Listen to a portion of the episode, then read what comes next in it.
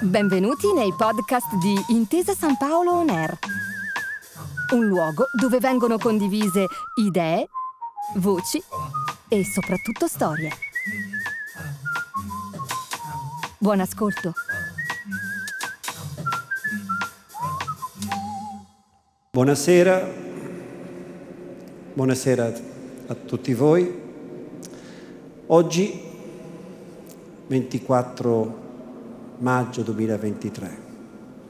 Ne siamo davvero sicuri che sia il 24 maggio? Quale dubbio ho? Vorrei condividere con voi. Se crediamo che i personaggi di Manzoni, dei promessi sposi, non siano di carta, ma siano di carne, e noi li incarniamo naturalmente attraverso l'ascolto, li viviamo ed essi ci accompagnano nella nostra vita in questo viaggio, oggi evidentemente non è il 24 maggio del 2023, ma possiamo dire è dicembre del 1628. E così siamo entrati già nel nostro romanzo, siamo entrati nel 25 e 26 capitolo che vivremo ogni volta aggiornando il nostro format, come si suol dire, in realtà il nostro evento, con una premessa di cui alla fine dirò eh, l'autore. Muovesi l'amante per la cosa amata, ma se la cosa è vile, l'amante si fa vile. Nessuna cosa si può né amare né odiare se non si ha una grande cognizione di quella. Il grande amore nasce dalla grande cognizione della cosa che si ama, se tu non la conosci. Poco o nulla l'amerai se tu l'ami per il bene che ti aspetti da lei, non per somma sua virtù, tu fai come il cane che muove la coda, si alza per un uomo che lancia un osso. Ma se conoscesse la virtù di tall'uomo lo amerebbe assai di più. Non è un uomo di lettere, anche se le lettere le conosceva, eh, soprattutto Dante, è un uomo di scienza che ci ricorda il rapporto tra amore e conoscenza e tra conoscenza e amore. È Leonardo da Vinci, quel da Vinci ma anche a Milano perché verosimilmente afferma questo proprio qui a Milano.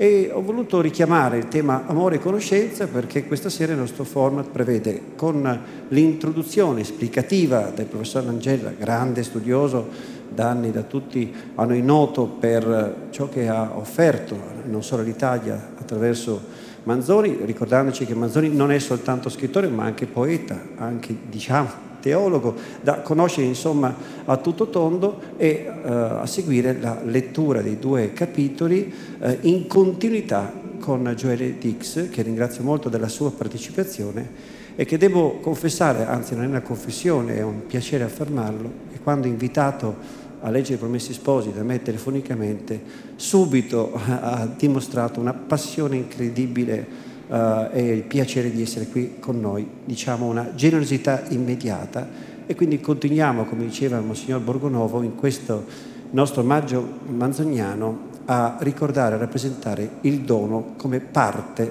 del nostro progetto. Direi dunque che possiamo iniziare, quindi invito il professor Angella a raggiungermi e buon ascolto e buona serata.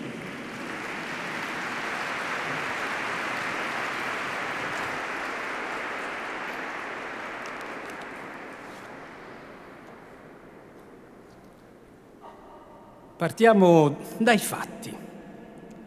Lucia, liberata dall'innominato, soggiorna per breve tempo nella casa del sarto e poi fa ritorno con la madre in paese, in attesa di una sistemazione sicura al riparo dagli artigli di Don Rodrigo.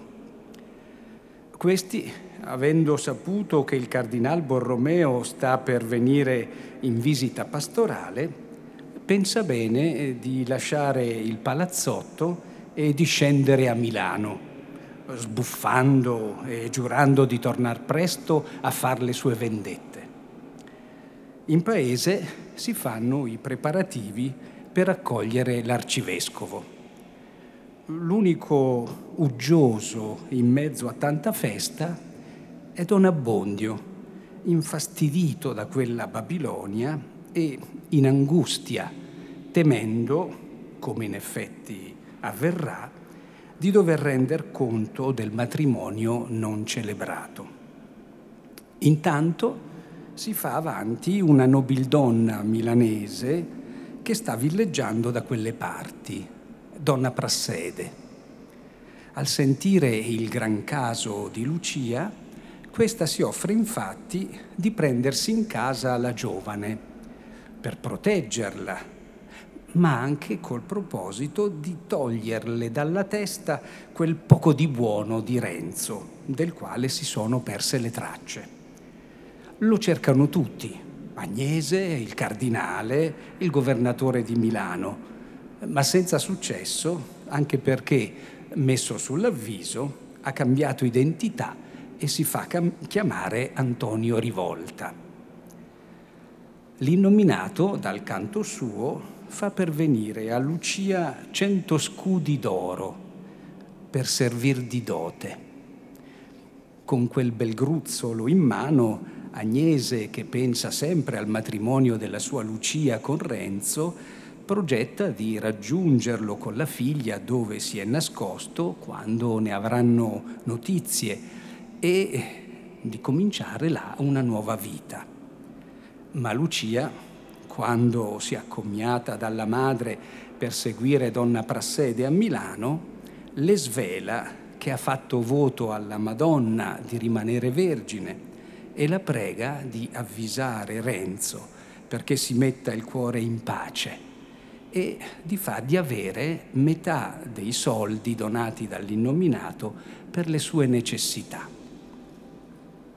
Dentro questa cornice spicca anzitutto il ritratto di Donna Prassede. Quella riservata a questa vecchia dama molto inclinata a far del bene è una satira bonaria, certo, ma pur sempre netta nello stigmatizzare il suo eccesso di presunzione. Apprendiamo di donna Prassede che aveva poche idee e che tra queste poche ce n'era per disgrazia molte delle storte. E peggio che le capitava spesso, animata com'era dal santo zelo di secondare i voleri del cielo, di prender per cielo il suo cervello. Portata a giudicare in maniera a dir poco affrettata, senza conoscere fatti e persone, si mette in testa che Lucia debba nascondere qualche magagna per essersi promessa a un sedizioso, a uno scampaforca addirittura, e si sente investita di una missione divina, quella di mettere sulla buona strada chi ne aveva gran bisogno. Donna Prassede è fatta così, versione miniaturizzata e solo comica di Don Chisciotte vede unicamente fanciulle da redimere e storture da raddrizzare. Ma soprattutto i due capitoli del romanzo che ascolteremo sono occupati dal prolungato colloquio tra Federico Borromeo e Don Abbondio, in cui di fatto culmina, narrativamente parlando, la visita pastorale dell'arcivescovo nel paesello di Lucia. Questo colloquio, strettamente privato, posto da Manzoni al termine delle funzioni in chiesa, è in assoluto il più esteso di tutti i dialoghi disseminati nei Promessi Sposi. Nessun altro infatti arriva alla sua misura. Eh, esso è anzi talmente lungo che arrivato, avviato nel capitolo venticinquesimo, prosegue in quello seguente con una sospensione minima in mezzo, segnata dal silenzio imbarazzato di un parroco che non sa più cosa rispondere alle domande incalzanti del suo vescovo. Si scontrano in questo colloquio due modi diametralmente opposti di concepire e interpretare il mandato sacerdotale. Quello tutto umano di Don Abbondio, dominato dalla paura e dall'attaccamento alla propria vita, che genera obbedienza supina al volere dei potenti, e quello infiammato di ardore cristiano del Borromeo, che richiama le promesse dell'ordinazione e gli impegnativi doveri che ne derivano. Contravvenendo alla propria missione, Don Abbondio disonora anche la Chiesa, che sarebbe già scomparsa dalla faccia della terra, osserva il cardinale, se tutti i cristiani fossero venuti a patto col mondo come lui aveva fatto. Il coraggio uno non se lo può dare, abbozza a sua difesa Don Abbondio. Ma in questo caso, ribatte il vescovo, non avrebbe dovuto scegliere la via del sacerdozio.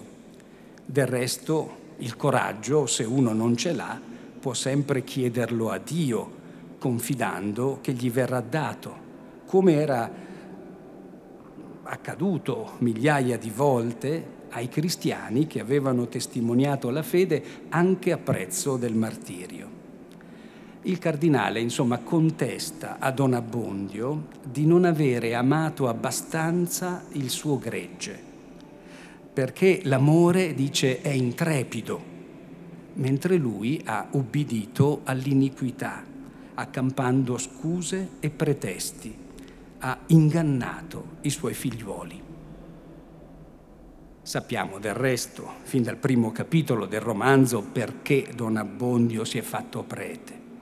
Non sorprende perciò che ora fatichi enormemente ad arrendersi alle critiche del suo pastore. Anzi, è così lontano e refrattario a quest'ordine di considerazioni da interpretare gli ammonimenti del cardinale come una bizzarria eccentrica e paradossale di quel santuomo, tanto pronto come sentiremo a prendersi a cuore gli amori di due giovani e a gettare le braccia al collo a quel satanasso dell'innominato, quanto a tormentare i suoi preti e a inquisirli per una mezza bugia eh, detta a solo fine di salvar la pelle. Nella sceneggiatura del colloquio, davanti all'interrogatorio e alla reprimenda del cardinale, Manzoni ha cura di riferire non solo le parole, ma anche i pensieri di Don Abbondio, le risposte che dà e quelle che tace, i commenti che si guarda bene dal comunicare e il contraddittorio che sviluppa dentro di sé. Un rimuginio continuo sotto traccia che svela i timori, la rabbia e le angustie del povero prete sotto processo, finché non sbotta cedendo a un moto di stizza è facile predicare bene finché non ci si trova in certe situazioni, ma chissà come avrebbe reagito il cardinale se si fosse trovato in un frangente simile, se avesse visto lui quelle facce, se avesse sentito lui quelle parole.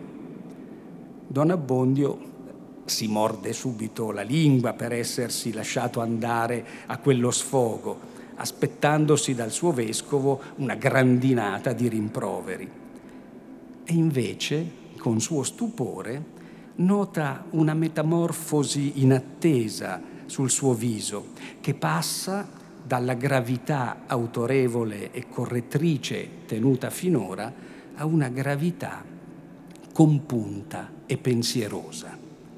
Diversamente dal curato, infatti, poco propenso a mettersi in discussione, il cardinale, estremamente severo anche con se stesso, è pronto a confessare delle fragilità che obiettivamente il lettore non saprebbe imputargli. Alla fine comunque le sue parole sono così vere e accorate che fanno breccia nella coscienza infagottata del povero curato. Don Abbondio arriva persino a commuoversi e a provare un sincero pentimento l'ultima risposta che dà al suo pastore, assicurandogli che avrebbe fatto tesoro delle sue raccomandazioni, è pronunciata, scrive Manzoni, con una voce che in quel momento veniva proprio dal cuore.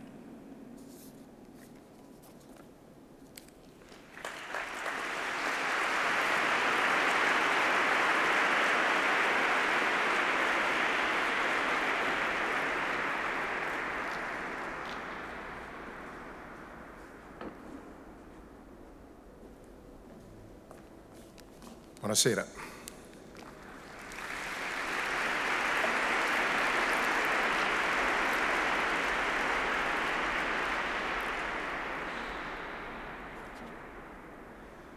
Capitolo venticinquesimo.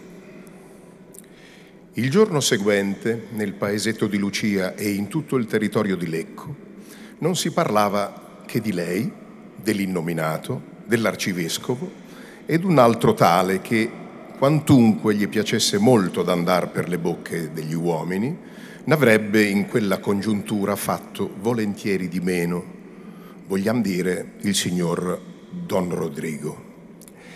Egli, fulminato da quella notizia così impensata, così diversa dall'avviso che aspettava di giorno in giorno, di momento in momento, stette rintanato nel suo palazzotto, solo coi suoi bravi, a rodersi per due giorni. Il terzo partì per Milano. Alzatosi una mattina prima del sole, si mise in carrozza, col griso e con altri bravi di fuori, davanti e di dietro e lasciato l'ordine che il resto della servitù venisse poi in seguito, partì come un fuggitivo, come ci sia un po' lecito di sollevare i nostri personaggi con qualche illustre paragone, come Catilina da Roma, sbuffando e giurando di tornare ben presto in altra comparsa a fare le sue vendette. Intanto il cardinale veniva visitando una per giorno le parrocchie del territorio di Lecco. Il giorno in cui doveva arrivare a quella di Lucia, già una gran parte degli abitanti erano andati sulla strada a incontrarlo. Il cardinale veniva avanti, dando benedizioni con la mano e ricevendone dalle bocche della gente che quelli del seguito avevano un bel da fare a tenere un po' indietro. Entrò in chiesa, andò all'altare e dopo essere stato alquanto in orazione, fece, secondo il suo solito, un piccolo discorso al popolo sul suo amore per loro, sul suo desiderio della loro salvezza e come dovessero disporsi alle funzioni del giorno dopo. Ritiratosi poi nella casa del parroco, tra gli altri discorsi gli domandò informazione di Renzo. Don Abbondio disse che era un giovine un po' vivo, un po' testardo, un po' collerico, ma a più particolari e precise domande dovette rispondere che era un galantuomo e che anche lui non sapeva capire come in Milano avesse potuto fare tutte quelle diavolerie che avevano detto. In quanto alla giovine, riprese il cardinale, pare anche a voi che possa ora venire sicuramente a dimorare in casa sua? Per ora, disse, rispose Don Abbondio, può venire e stare come vuole, dico per ora, ma soggiunse poi con un sospiro, bisognerebbe che Vossignoria Illustrissima fosse sempre qui, o almeno vicino. Il Signore è sempre vicino, disse il cardinale. Del resto penserò io a metterla al sicuro e diede subito ordine che il giorno dopo si spedisse di buon'ora la lettiga con una scorta a prendere le due donne. Don Abbondio uscì di lì tutto contento che il cardinale gli avesse parlato dei due giovani senza chiedergli conto del suo rifiuto di maritarli. Dunque non sa niente, diceva tra sé. Agnese è stata zitta. Miracolo. È vero che sanno a tornare a vedere, ma le daremo un'altra istruzione, le daremo.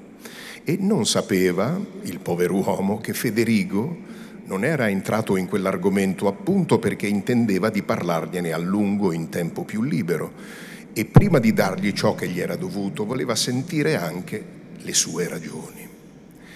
Ma i pensieri del buon prelato per metter Lucia al sicuro erano divenuti inutili dopo che aveva lasciata, erano nate delle cose che dobbiamo raccontare. Le due donne, in quei pochi giorni che ebbero a passare nella casuccia ospitale del Sarto, avevano ripreso, per quanto avevano potuto, ognuna il suo antico tenor di vita. L'avvenire era oscuro, imbrogliato, per una di loro principalmente Agnese tanto ci andava facendo dentro le sue congetture allegre, che Renzo finalmente, se non gli era accaduto nulla di sinistro, dovrebbe presto dar le sue nuove, e se aveva trovato da lavorare e da stabilirsi, se, e come dubitarne, stava fermo nelle sue promesse, perché non si potrebbe andare a star con lui? E di tali speranze ne parlava e ne riparlava alla figlia per la quale non saprei dire se fosse maggior dolore il sentire o pena il rispondere. Il suo gran segreto l'aveva sempre tenuto in sé e inquieta, inquietata bensì dal dispiacere di fare a una madre così buona un sotterfugio, che non era il primo, ma trattenuta come invincibilmente dalla vergogna e da vari timori che abbiamo detto di sopra, andava d'oggi in domani senza dir nulla. I suoi disegni erano ben diversi da quelli della madre, o per dir meglio, non ne aveva. S'era abbandonata alla provvidenza. Poco distante da quel paesetto villeggiava una coppia d'alto affare, Don Ferrante e Donna Prassede.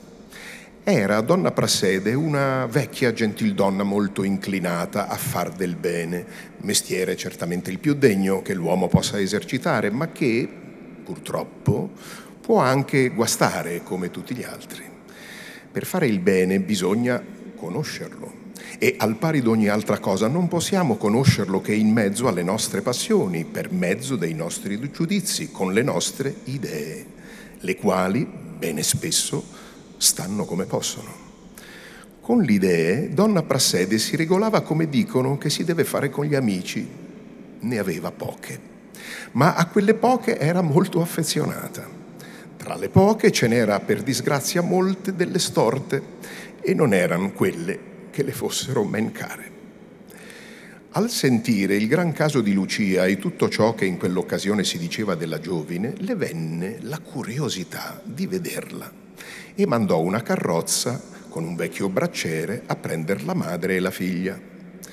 E per venire alla corte, donna Prassede si esibì di prendere la giovine in casa dove, senza essere addetta ad alcun servizio particolare, potrebbe, a piacer suo, aiutare le altre donne nei loro lavori e soggiunse che penserebbe lei a darne parte a Monsignore. Oltre il bene chiaro e immediato che c'era in un'opera tale, donna Prassede ce ne vedeva e se ne proponeva un altro, forse più considerabile, secondo lei, di raddrizzare un cervello, di mettere sulla buona strada chi n'aveva gran bisogno. Perché fin da quando aveva sentito la prima volta parlare di Lucia s'era subito persuasa che era una giovine la quale aveva potuto promettersi a un poco di buono, a un sedizioso, a uno scampaforca, insomma, beh, qualche magagna, qualche pecca nascosta la doveva avere. Dimmi chi pratichi e ti dirò chi sei. La vista di Lucia aveva confermata quella persuasione, non che in fondo, come si dice, non le paresse una buona giovine, ma c'era molto da ridire. Quella testina bassa, col mento inchiodato sulla fontanella della gola, quel non rispondere o rispondere secco secco come per forza, potevano indicar verecondia, ma denotavano sicuramente molta caparbietà. Non ci valeva molto a indovinare che quella testina aveva le sue idee e quell'arrossire ogni momento e quel rattenere i sospiri, due occhioni poi che a donna Prassede non piacevano punto. Teneva essa per certo, come se lo sapesse di buon luogo, che tutte le sciagure di Lucia erano una punizione del cielo per la sua amicizia con quel poco di buono e un avviso per far che se ne staccasse affatto. E stante questo si proponeva di cooperare a un così buon fine giacché, come diceva spesso agli altri e a se stessa, tutto il suo studio era di secondare i voleri del cielo, ma faceva spesso uno sbaglio grosso, che era di prendere per cielo il suo cervello.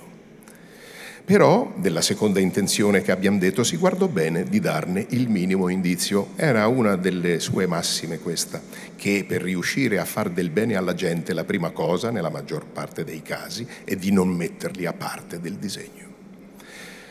La madre e la figlia si guardarono in viso. Nella dolorosa necessità di dividersi, l'esibizione parve a tutte e due da accettarsi, se non altro per essere quella villa così vicina al loro paesetto, per cui alla peggio dei peggi si ravvicinerebbero e potrebbero trovarsi insieme alla prossima villeggiatura.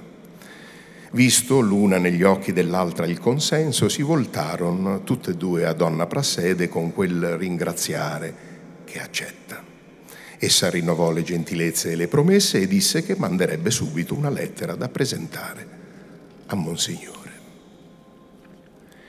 Terminate le funzioni, Don Abbondio, che era corso a vedere se Perpetua aveva ben disposto ogni cosa per il desinare, fu chiamato dal cardinale. Andò subito dal grand'ospite, il quale, lasciatolo venir vicino, signor curato, cominciò e quelle parole furono dette in maniera da dover capire che erano il principio di un discorso lungo e serio. Signor curato, perché non avete voi unita in matrimonio quella povera Lucia col suo promesso sposo? Hanno votato il sacco stamattina coloro, pensò Don Abbondio e rispose borbottando, oh, Monsignore Illustrissimo avrà ben sentito parlare degli scompigli che sono nati in quell'affare, è stata una confusione tale da non poter neppure al giorno d'oggi vederci chiaro, come anche Vossignoria Illustrissima può argomentare da questo che la giovine è qui dopo tanti accidenti come per miracolo e il giovine dopo altri accidenti non si sa dove sia. Domando, riprese il cardinale, se è vero che prima di tutti codesti casi abbiate rifiutato di celebrare il matrimonio quando ne eravate richiesto nel giorno fissato e il perché. Veramente, se Vossignoria Illustrissima sapesse che intimazioni, che, che comandi terribili ho avuti di non parlare e, e restò restò lì senza concludere in un certo atto da far rispettosamente intendere che sarebbe indiscrezione il voler saperne di più. Ma, disse il cardinale con voce e con aria grave, fuori del consueto, è il, no, il vostro vescovo che per suo dovere e per vostra giustificazione vuol sapere da voi il perché non abbiate fatto ciò che nella via regolare era obbligo vostro di fare. Monsignore, disse Don Abbondio facendosi piccino piccino, non ho già voluto dire, ma mi è parso che essendo cose intralciate, cose vecchie e senza rimedio fosse inutile di rimestare. Però, però dico, so che Vossignoria Illustrissima non vuole tradire un suo povero parroco perché vede bene Monsignore e Signoria Illustrissima non può essere per tutto e io resto qui esposto. Però quando lei me lo comanda dirò, dirò tutto. Dite, io non vorrei altro che trovarvi senza colpa. Allora Don Abbondio si mise a raccontare la dolorosa storia, ma tacque il nome principale e vi sostituì un gran signore dando così alla prudenza tutto quel poco che si poteva in una tale stretta. E non avete avuto altro motivo? domandò il cardinale quando Don Abbondio ebbe finito. Ma forse non mi sono spiegato abbastanza, rispose questo, sotto pena della vita mi hanno intimato di non fare quel matrimonio. E vi par codesta una ragion bastante per lasciar d'adempire un dovere preciso? Io ho sempre cercato di farlo il mio dovere, anche con mio grave incomodo, ma quando si tratta della vita... E quando vi siete presentato alla Chiesa, disse con accento ancora più grave Federigo, per addossarvi codesto ministero, va, va essa fatto sicurtà della vita? Va detto che i doveri annessi al ministero fossero liberi da ogni ostacolo, immuni da ogni pericolo? O va detto forse che, che dove cominciasse il pericolo ivi cesserebbe il dovere? O non va espressamente detto il contrario? Non va avvertito che vi mandava come un agnello tra i lupi? Non sapevate voi che c'erano dei violenti a cui potrebbe dispiacere ciò che a voi sarebbe comandato? Quello da cui abbiamo la dottrina e l'esempio, a imitazione di cui ci lasciamo nominare e ci nominiamo pastori, venendo in terra a esercitarne l'uffizio, mise forse per condizione d'aver salva la vita? E per salvarla, per conservarla, dico qualche giorno in più sulla terra a spese della carità e del dovere, c'era bisogno dell'unzione santa, dell'imposizione delle mani, della grazia del sacerdozio? Basta il mondo a dar questa virtù, a insegnare questa dottrina. Che dico? Oh, vergogna, il mondo stesso la rifiuta. Il mondo fa anch'esso le sue leggi che prescrivono il male come il bene. Ha il suo Vangelo anch'esso, un Vangelo di superbia ed odio, e non vuol che si dica che l'amore della vita sia una ragione per trasgredirne i comandamenti. Non lo vuole ed è ubbidito. E noi? Noi figli e annunziatori della promessa, che sarebbe la Chiesa se codesto vostro linguaggio fosse quello di tutti i vostri confratelli? Dove sarebbe se fosse comparsa nel mondo con codeste dottrine? Don Abbondio stava a capo basso, il suo spirito si trovava tra quegli argomenti come un pulcino negli artigli del falco che lo tengono sollevato in una regione sconosciuta, in un'aria che non ha mai respirata.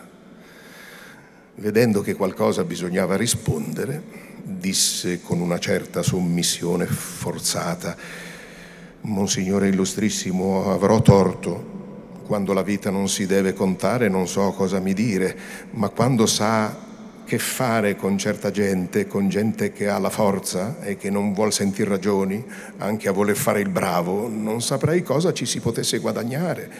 È un signore quello con cui non si può né vincerla né impattarla.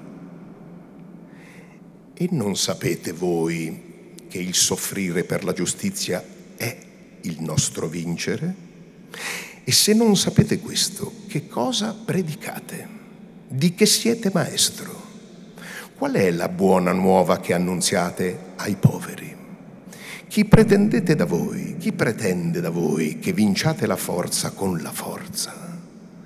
Certo, non vi sarà domandato un giorno se abbiate saputo far restare a dovere i potenti, che a questo non vi fu dato né missione né modo ma vi sarà ben domandato se avrete adoprati i mezzi che erano in vostra mano per far ciò che v'era prescritto, anche quando avessero la temerità di proibirvelo.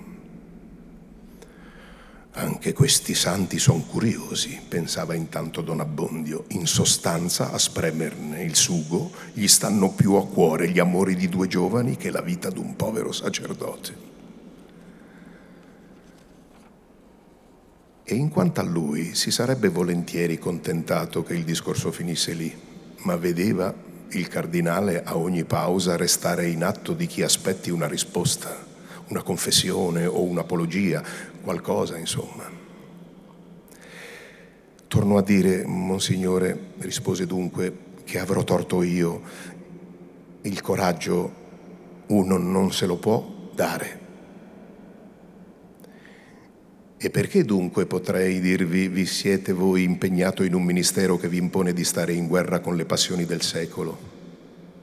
Ma come vi dirò piuttosto come non pensate che se in codesto ministero comunque vi ci siate messo v'è necessario il coraggio per adempir le vostre obbligazioni? C'è chi ve lo darà infallibilmente quando glielo chiediate? Credete voi che tutti quei milioni di martiri avessero naturalmente coraggio? Che non facessero naturalmente nessun conto della vita?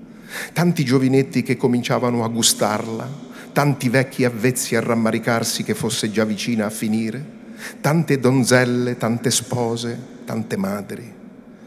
Tutti hanno avuto coraggio, perché il coraggio era necessario ed essi confidavano.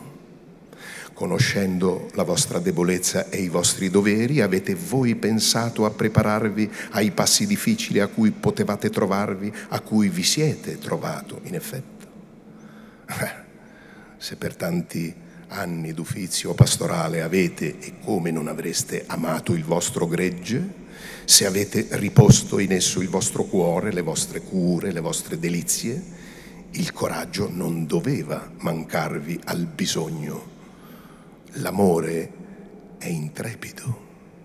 Ebbene, se voi li amavate, quelli che sono affidati alle vostre cure spirituali, quelli che voi chiamate figliuoli, quando vedeste due di loro minacciati insieme con voi, ah certo, come la debolezza della carne va fatto tremare per voi, così la carità va fatto tremare per loro. Vi sarete umiliato di quel primo timore, che era un effetto della vostra miseria. Avrete implorato la forza per vincerlo, per discacciarlo, perché era una tentazione. Ma il timor santo è nobile per gli altri, per i vostri figliuoli, quello che l'avrete ascoltato, quello non v'avrà dato pace, quello v'avrà eccitato, costretto a pensare, a fare ciò che si potesse per riparare al pericolo che loro sovrastava. Cosa va ispirato il timore? L'amore? Cosa avete fatto per loro? Cosa avete pensato? E tacque in atto di chi aspetta.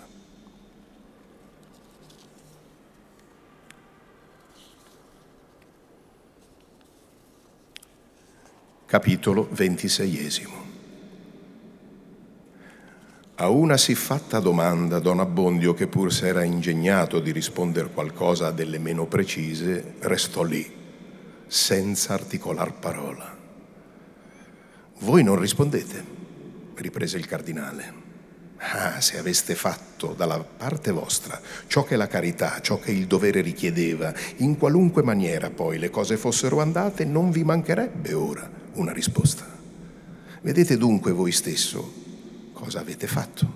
Avete ubbidito all'iniquità, non curando ciò che il dovere vi prescriveva. L'avete ubbidita puntualmente. S'era fatta vedere a voi per intimarvi il suo desiderio, ma voleva rimanere occulta a chi avrebbe potuto ripararsi da essa e mettersi in guardia. Non voleva che si facesse rumore, voleva il segreto per maturare a suo bellagio i suoi disegni di insidie o di forza vi comandò la trasgressione e il silenzio. Voi avete trasgredito e non parlavate. Domando ora a voi se non avete fatto di più. Voi mi direte se è vero che abbiate mendicati dei pretesti al vostro rifiuto per non rivelarne il motivo. E stette lì alquanto aspettando di nuovo una risposta. Anche questa gli hanno rapportata le chiacchierone pensava Don Abbondio, ma non dava segno d'aver nulla da dire. Onde il cardinale riprese.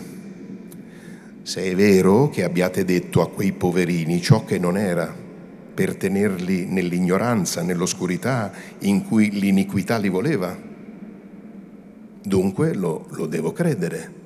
Dunque non mi resta che d'arrossirne per voi e di sperare che voi ne piangerete con me.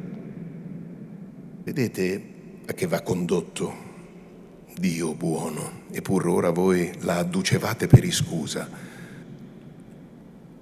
A che va condotto quella premura per la vita che deve finire? Va condotto, ribattete liberamente queste parole se vi paiono ingiuste, prendetele in umiliazione salutare se non lo sono. Va condotto a ingannare i deboli, a mentire ai vostri figliuoli. Ecco come vanno le cose, diceva ancora tra sé Don Abbondio, a quel satanasso, e pensava all'innominato, le braccia al collo, e con me, per una mezza bugia, detta a solo fine di salvar la pelle, tanto chiasso. Ma sono superiori, hanno sempre ragione. È il mio pianeta che tutti mi abbiano a dare addosso, anche i santi. E ad alta voce disse, ho mancato, capisco che ho mancato, ma cosa dovevo fare in un frangente di quella sorte? E ancora lo domandate e non ve l'ho detto e dovevo dirvelo? Amare, figliuolo, amare e pregare. Ma anche senza questo non vi venne in mente che alla fine avevate un superiore? Perché non avete pensato a informare il vostro vescovo dell'impedimento che un'infame violenza metteva all'esercizio del vostro ministero? I pareri di Perpetua, pensava stizzosamente Don Abbondio, a cui in mezzo a quei discorsi ciò che stava più vivamente davanti era l'immagine di quei bravi e il pensiero che Don Rodrigo era vivo e sano e un giorno o l'altro tornerebbe glorioso e trionfante e arrabbiato. Come non avete pensato, proseguiva questo, che se a quegli innocenti insidiati non fosse stato aperto altro rifugio, c'ero io per accoglierli, per metterli in salvo, quando voi me li aveste indirizzati, indirizzati dei derelitti a un vescovo come cosa sua, come parte preziosa, non dico del suo carico, ma delle sue ricchezze. E in quanto a voi, io sarei divenuto inquieto per voi. Io avrei dovuto non dormire finché non fossi sicuro che non vi sarebbe torto un capello.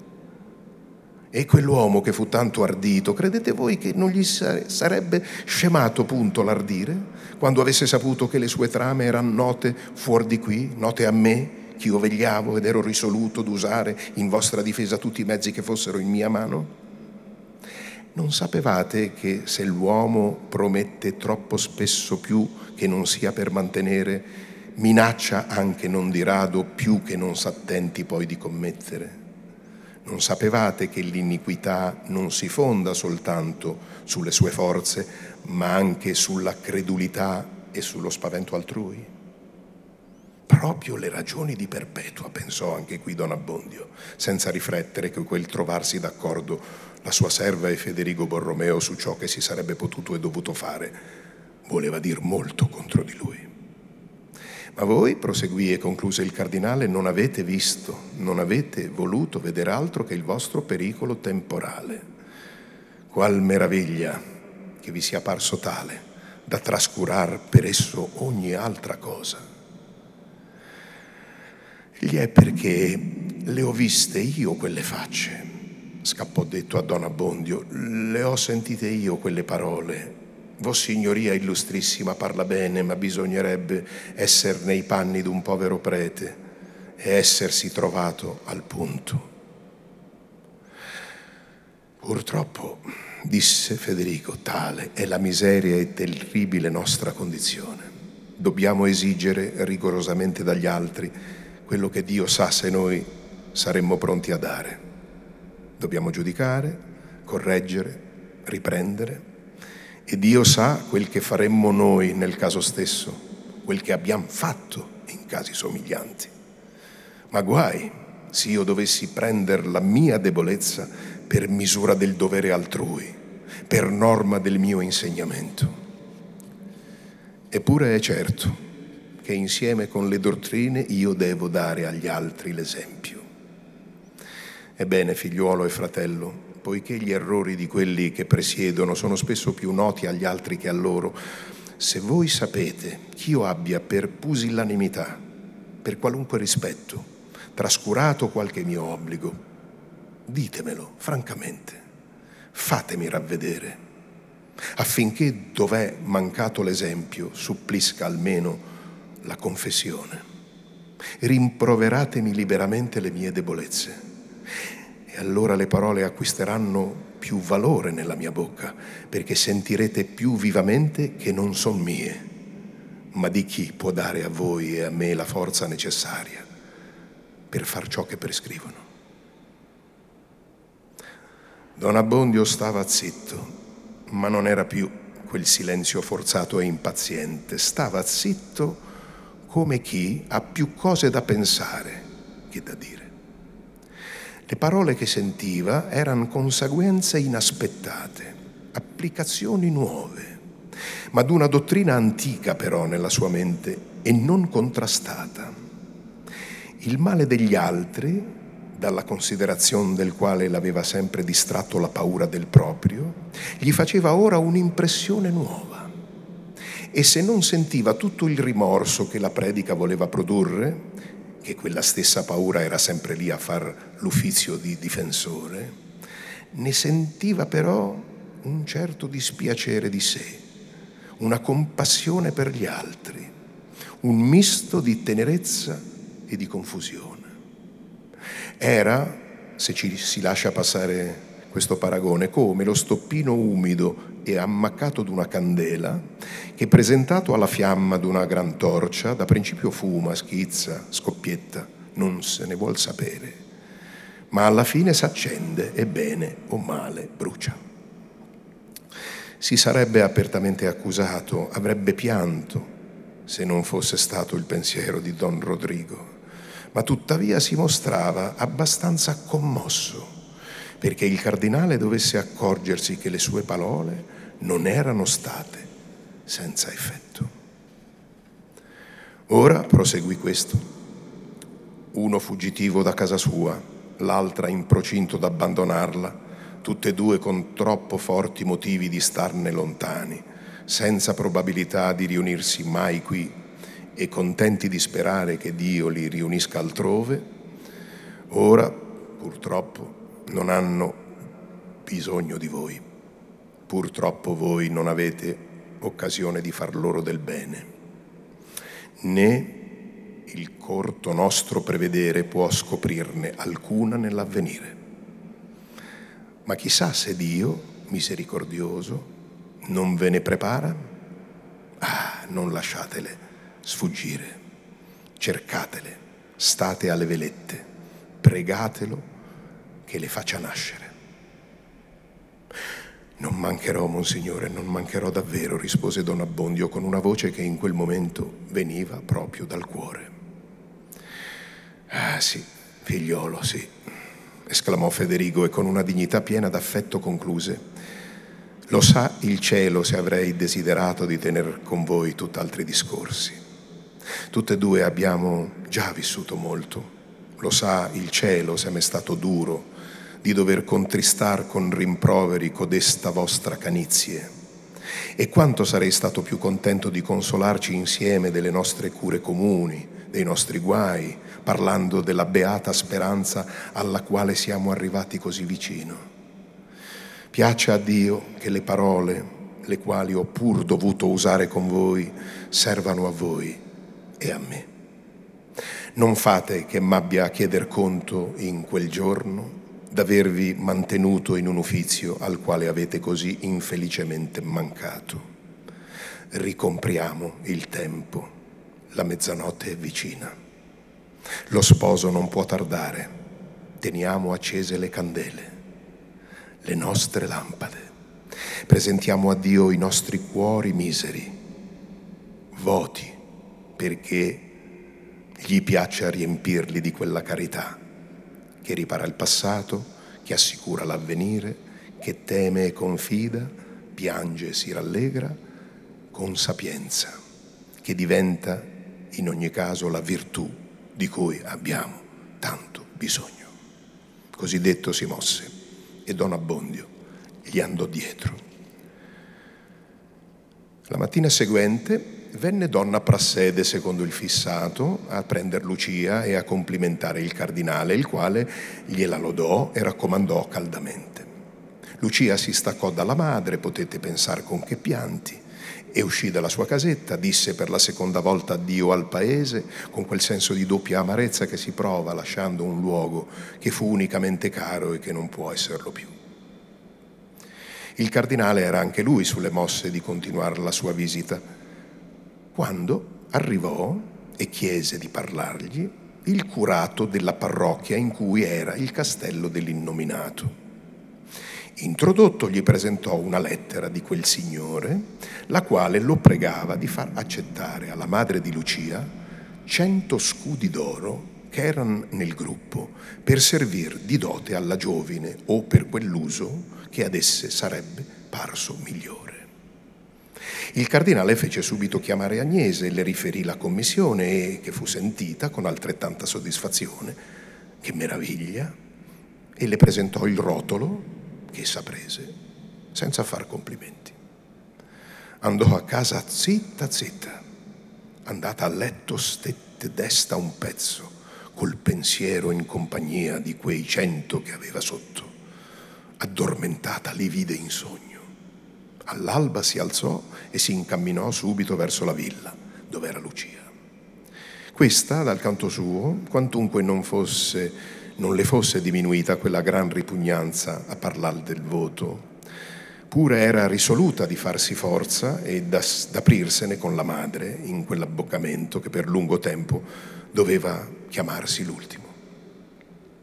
Appena poterono essere sole, Agnese, con una faccia tutta animata, insieme a voce bassa, come se ci fosse stato presente qualcheduno a cui non volesse farsi sentire, cominciò, ho da dirti una gran cosa, e le raccontò l'inaspettata fortuna. Io di Dio lo benedica quel Signore, disse Lucia, così avrete da star bene voi e potrete anche far del bene a qualchedun altro. Come?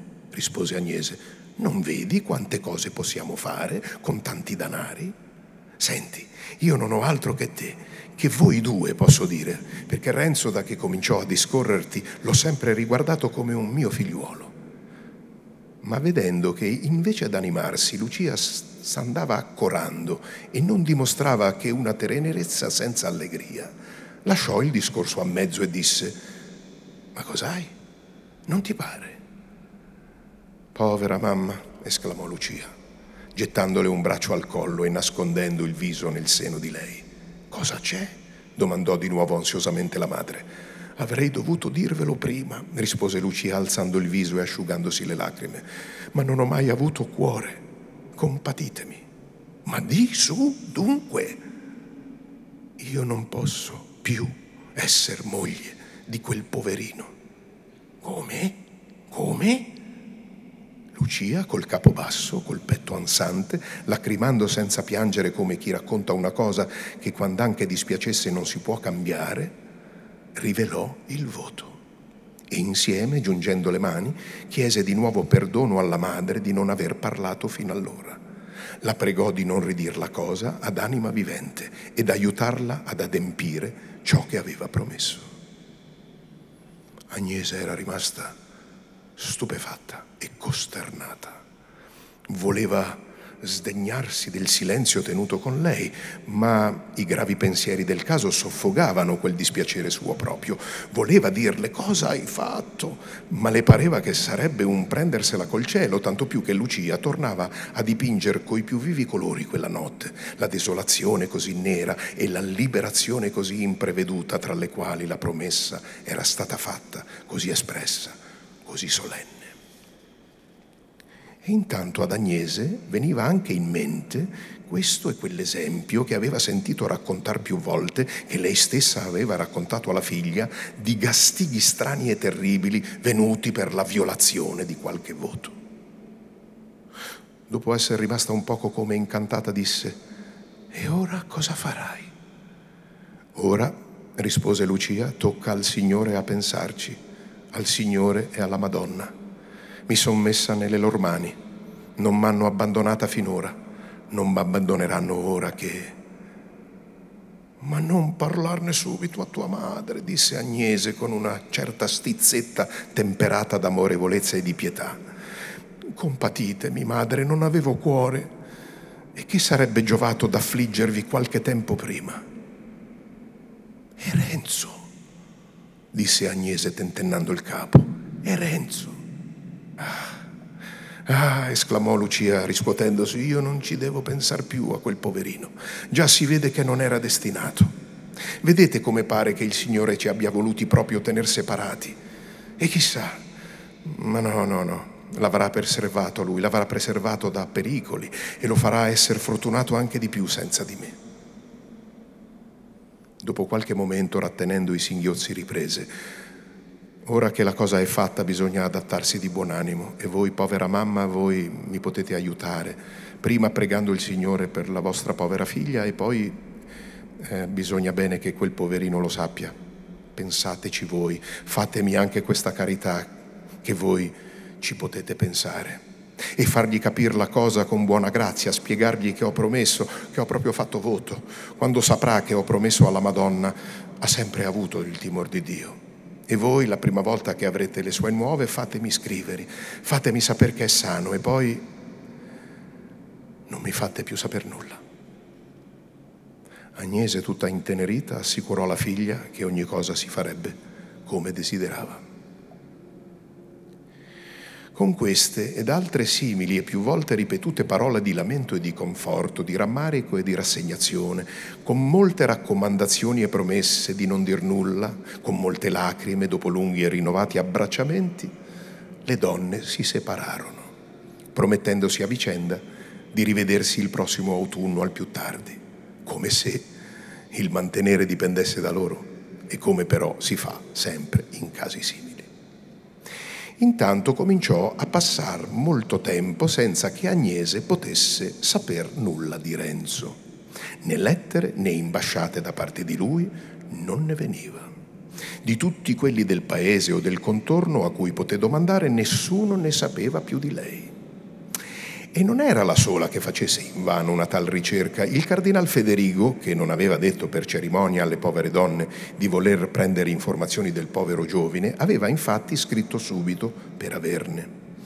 Tornato poi dalla visita a Milano, aveva ricevuto la risposta in cui gli si diceva che non s'era potuto trovare recapito dell'indicato soggetto, che veramente era stato qualche tempo in casa di un suo parente nel tal paese dove non aveva fatto dir di sé ma una mattina era scomparso all'improvviso e quel suo parente stesso non sapeva cosa ne fosse stato e non poteva che ripetere certe voci in aria e contraddittorie che correvano.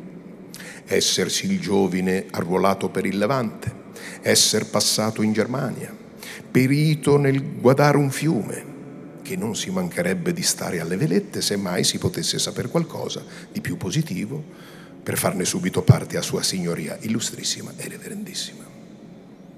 Più tardi, quelle ed altre voci si sparsero anche nel territorio di Lecco e vennero per conseguenza agli orecchi di Agnese. La povera donna faceva di tutto per venire in chiaro quale fosse la vera, per arrivare alla fonte di questa e di quella, ma non riusciva mai a trovare di più di quel che dicono che anche al giorno d'oggi basta da sé ad attestare tante cose. Talora, appena gliene era stata raccontata una, veniva uno e le diceva che non era vero nulla, ma per dargliene in cambio un'altra ugualmente strana o sinistra. Tutte ciarle. Ecco il fatto. A Venezia avevano per massima di secondare e di coltivare l'inclinazione degli operai di seta milanesi a trasportarsi nel territorio bergamasco e quindi di far che ci trovassero molti vantaggi e soprattutto quello senza di cui ogni altro è nulla, la sicurezza. Così Bortolo fu avvisato in confidenza, non si sa da chi, che Renzo non stava bene in quel paese e che farebbe meglio a entrare in qualche altra fabbrica, cambiando anche nome per qualche tempo.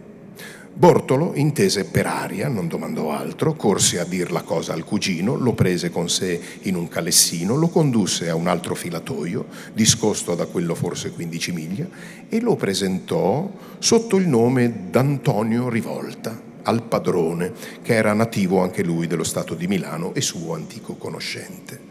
Questo, quantunque l'annata fosse scarsa, non si fece pregare a ricevere un operaio che gli era stato raccomandato come onesto e abile da un galantuomo che se ne intendeva. Alla prova poi non ebbe che allodarsi dell'acquisto, meno che sul principio gli era parso che il giovane dovesse essere un po' stordito, perché quando si chiamava Antonio, le più volte non rispondeva. Non mancavano i curiosi che volessero sapere da Bortolo il perché quel giovine non c'era più e dove fosse andato. Alla prima domanda Bortolo rispondeva ma è scomparso, per mandar poi in pace i più insistenti, senza dar loro sospetto di quel che n'era davvero, aveva creduto bene di regalar loro a chi l'una, a chi l'altra delle notizie da noi riferite di sopra, però come cose incerte, che aveva sentite dire anche lui, senza averne un riscontro positivo. Ma quando la domanda gli venne fatta per commissione del cardinale, senza nominarlo, e con un certo apparato di importanza e di mistero, lasciando capire che era in nome di un gran personaggio, tanto più Bortolo si insospettì e credé necessario di rispondere secondo il solito, anzi trattandosi di un gran personaggio, diede in una volta sola tutte le notizie che aveva stampate a una a una in quelle diverse occorrenze. Grazie.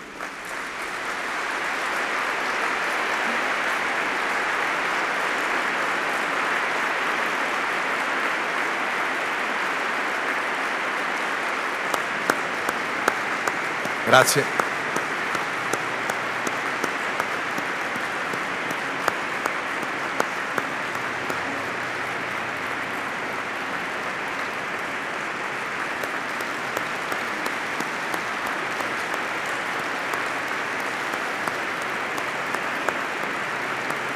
Grazie. Grazie davvero al professor Angela, grazie davvero a Gioele Dix contro rumori di fondo di una società che si sente autorizzata a fare rumore, diamo maggiore e migliore spazio al silenzio dentro di noi per ripetere Manzoni e per chiederci cosa vi ha ispirato il timore, cosa vi ha ispirato l'amore, cosa avete fatto. Per loro cosa pensate, ricordando il necessario coraggio per adempiere le nostre obbligazioni, una delle quali questa sera è avvenuta. Quindi grazie davvero a tutti voi e il nostro viaggio, come sapete, continua domani sera. Grazie, grazie.